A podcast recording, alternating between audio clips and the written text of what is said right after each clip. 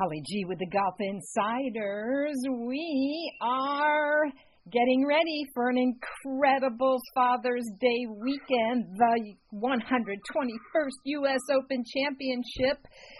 Third round about to begin, and uh, who knew? Richard Bland. Yes, Richard Bland, 48 years old from England, won on the European Tour last month for the first time after his 478th try. He's on top of the leaderboard with Russell Henley, and uh, we are going to check in to get all of his crystal ball thoughts on how this is all going to play out. Gary Van Sickle joins me from the Morning Read and SportsIllustrated.com. Good morning. Good morning, Holly. You know, of course, I, I picked Richard Bland before the U.S. Open started. Uh, and you're, you're I, defy, such a genius. I defy anyone to prove I didn't. I didn't put it in writing, but I, I mentally picked him, so that's kind of the same. Either that, or you had some inside uh, something from uh, one of the betting spots over there that I know you used to frequent in Europe. Well, I've unfortunately I've got betting apps on my phone, and Pennsylvania's illegal betting state, so I'm able to bet on the golf tournaments, and I'm not really looking too good so far. Well, I did not bet Richard Bland. I may have lied earlier when I said I picked him. Uh, I was picking Brooks Koepka and Collin Morikawa. Those were the two guys I liked, and uh, I liked. Yeah, you get suckered. This is a problem with betting golf. You get suckered by the odds. You see Ryan Palmer 180 to one. Well, geez, if I only bet seven dollars, what can I win?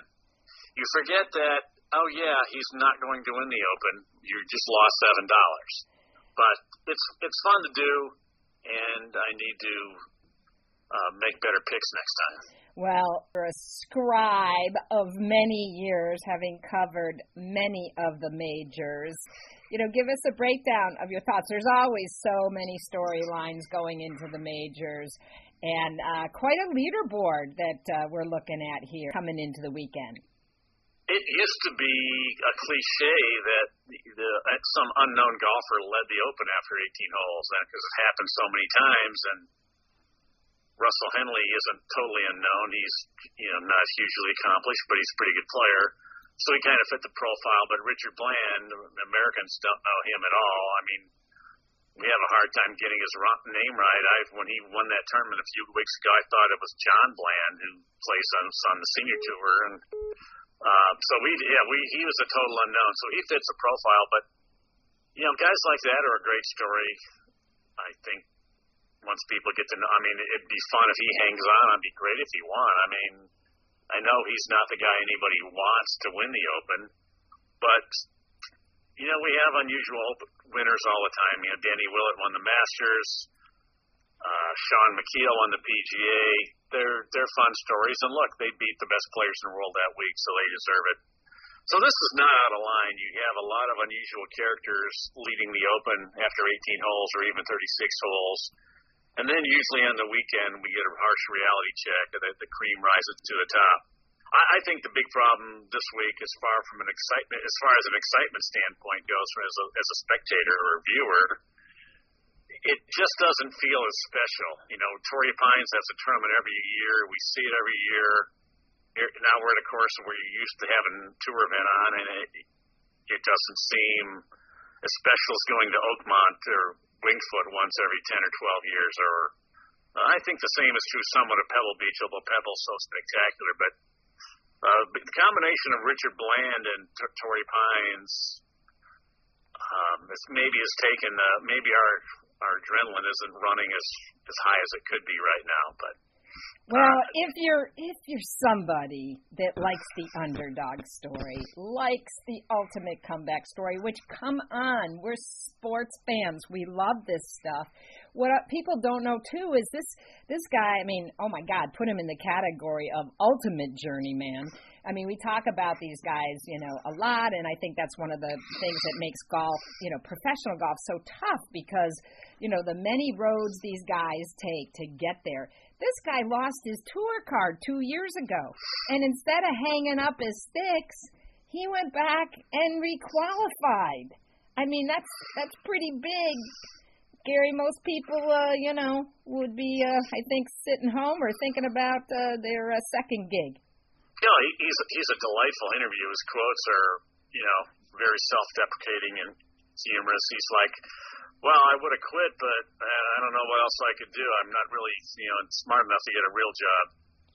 Uh, Classic. He's, he, he's yeah, he's he's a lot of fun. And look, if you assume that uh, these guys who are on top of the leaderboard are not going to win because they don't have that experience, and they're going to melt away like most U.S. Open contenders do, uh, you don't have to look down the board very far, and you, maybe maybe Jon Rahm and Xander Schauffele are, are kind of the de facto leaders right now. So maybe it's all going to shake out, and we're going to get a winner that we were expecting. But I think I almost said John Bland. This Richard Bland, I, I almost think he doesn't know he's not supposed to win the Open. That might be, you know, an edge he's got that he might be able to hang on till the bitter end. He might even be able to win. I, I wouldn't put it past him because I don't know enough about him. Like you said, maybe he doesn't. He might not know he's not supposed to win the Open. He might just think, yeah, I can do it, and who knows? I mean, on a golf tough golf course, you just keep putting up pars.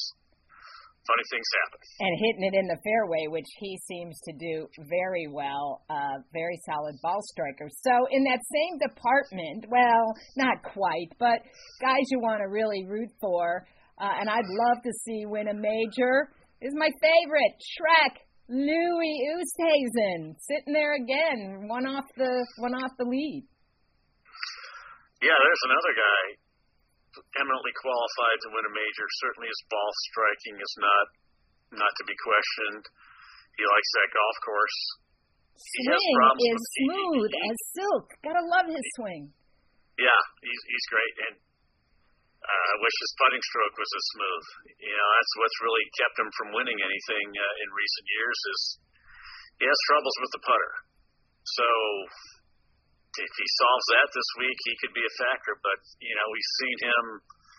You know, he hasn't he hasn't gotten it done. You know, in the playoff, he was in the he and Charles Schwartzel were in the playoff in New Orleans, and in the first playoff hole, uh, Louis got up and bombed it into the marsh on the playoff hole, and they they wound up losing. So he's got some baggage there because it's been a while since he's won. Certainly been a while since he's won anything big, and he's had some chances, and he's kind of he's kind of fumbled to be blunt.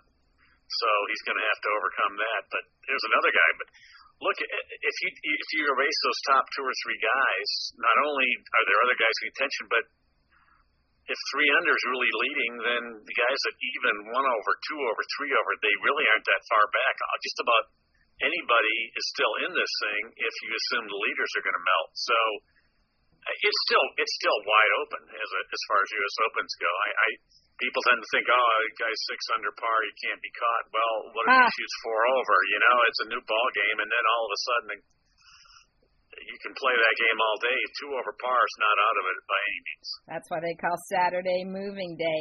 Speaking of the putting.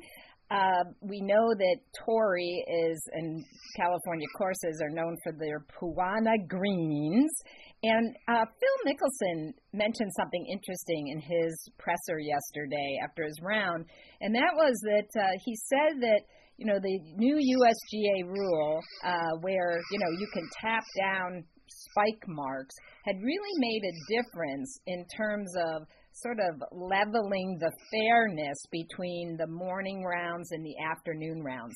You know, we we had that vision of Tiger's putt in 2008 bouncing and bobbling, you know, before he drained it on the 18th hole, you know, to go into the playoff. You know, that's sort of what California greens are known for. Um, but uh, I thought that was a really interesting comment.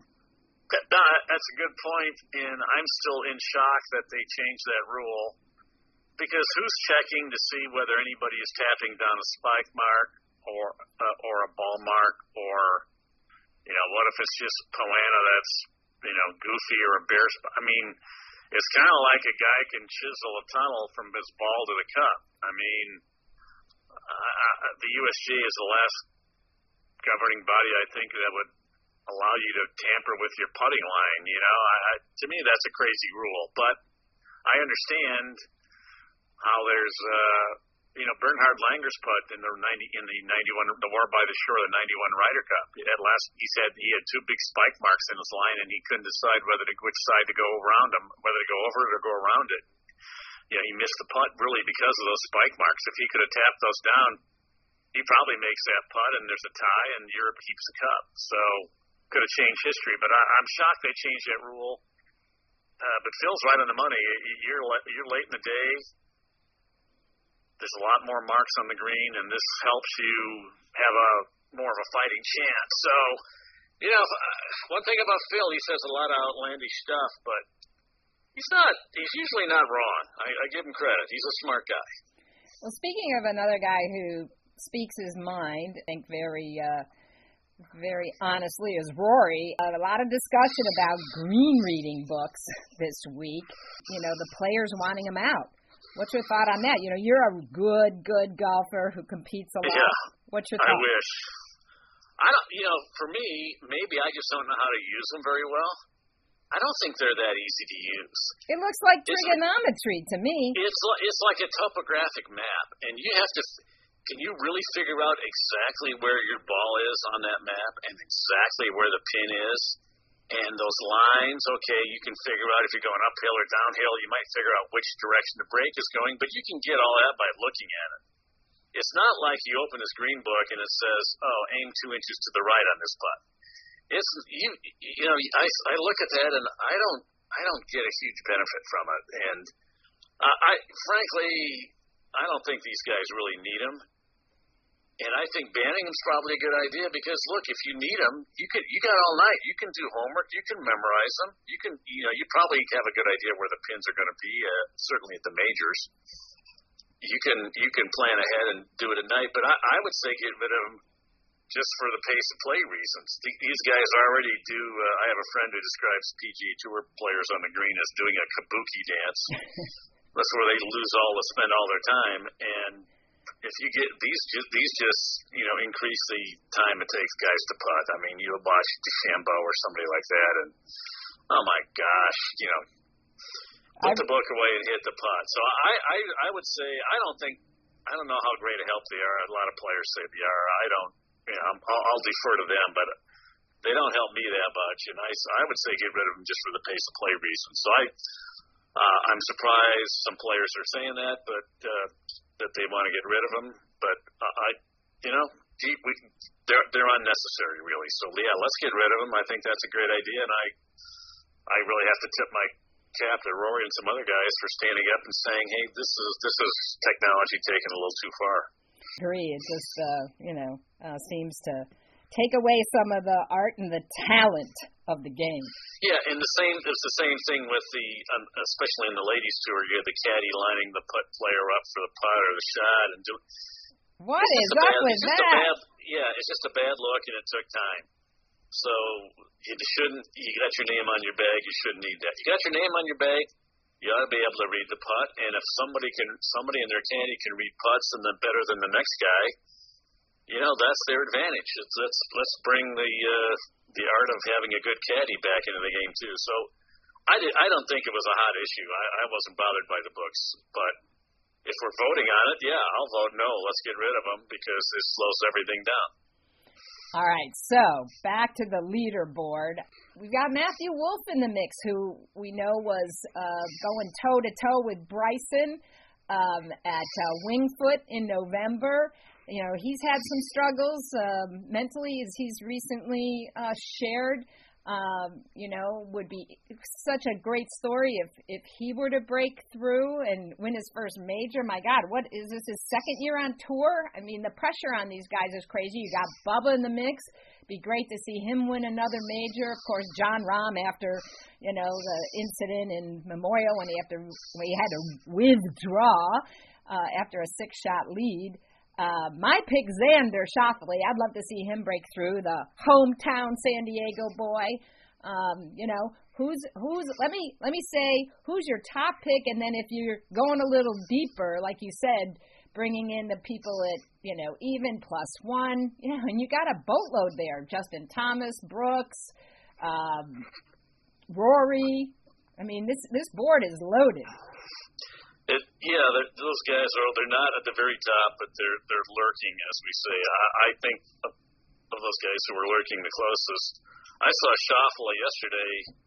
You know, he switched to this uh, arm lock putting style, and I saw him miss two like four footers that he turned the shut the face and hit missed them left. So even despite that, he, he's three under and in the mix. So that tells me he's. I mean, obviously he's a great iron player, but he's he's given a couple of putts back, and he's still right there. So I I think that if I was forced to bet some, uh, bet my money now on somebody, I I might go with him. Look, obviously Rahm has got a lot to play for. He's got motivated by the Memorial.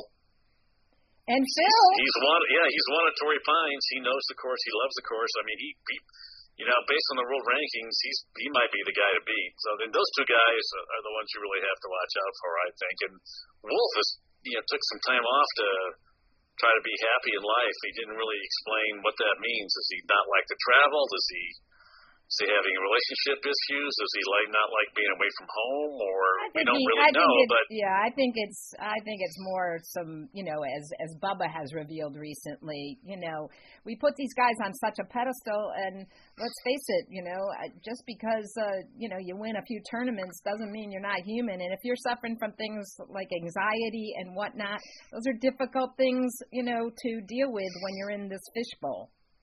Well, and just because you're making three million dollars a year doesn't mean it's fun to to to, to be the PGA Tour lifestyle. I mean, how many people you talk to, you say, "Hey, you can make two million dollars a year, but you're going to have to spend 28 weeks of the year on the road away from home." It's not fun to be gone that long. It's it's pretty taxing. So wasn't oh, fun oh, when yeah. you were a writer on the tour, was it? Well, no, and I was making slightly less than two million a year when I did that so yeah, it's it's you know the lifestyle, the, the travel takes a lot of guys out who are trying to make it. They pretty in, they get into it pretty early and they're like, I don't want to do this. I don't want to be you know especially young guys on the way up. They get married. They have a, they have a kid. It's like they're not making the big money. They got to you know that's what that's what sends people off the tour more than quicker than almost anything other than bad play is I just I just can't be gone this much. So we don't know. So I'm impressed because he yeah he he was impressive uh, at, at Winged Foot. I like guys with unique swings. I think they really know what they're doing. They've got they they they own their swing as opposed to somebody like Rory who's won how many t- tournaments and he still doesn't have a handle on what he wants to be doing. Matthew Wolff is like Jim Furyk. He knows what he wants to do with his swing and that guy is going to, you know, he he's going to be tough to beat if he can if he can make putts. So after this break, he's come back refreshed. You know, Johnny Miller always used to say most of the tournaments he won is, is when he he took a you know three, four, five week break, he'd come back, he'd be mentally refreshed. He usually won right away because he he was happier. So maybe Matthew Wolff has a little Johnny Miller in him uh, in in that regard. So uh, those three guys, I mean, after, I think the field's chasing those three guys. Well, all right, and I got to ask you, just because you know this could be 2021, the year for the old guys. Um, what about Phil? He's you know he's plus two. He could go low today and uh, be in the mix.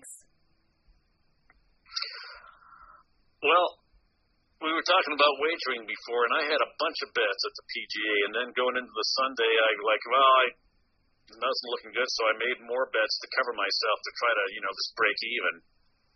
I had bets on pretty much everybody who had a chance to win, except one guy, and his name was Phil. And I didn't believe it. I didn't believe him. I didn't believe in him. I didn't think he could do it. He proved me wrong. He played great.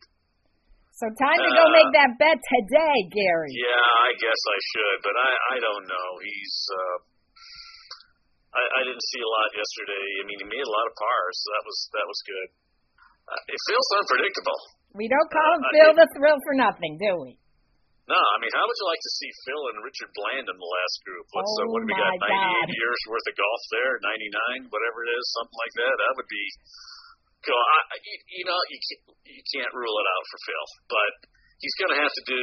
uh Well, like I said, you know, two and three overs not out of it, but he needs to shoot he needs to shoot like 300 a day, probably three or 400 to make sure he's going to be closer.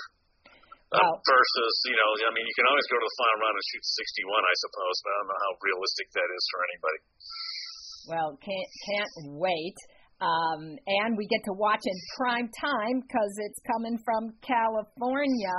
And before I let you go, I want you to share with our listeners this uh, big announcement uh, this week about Morning Read merging with uh, your old uh, employer, SportsIllustrated.com.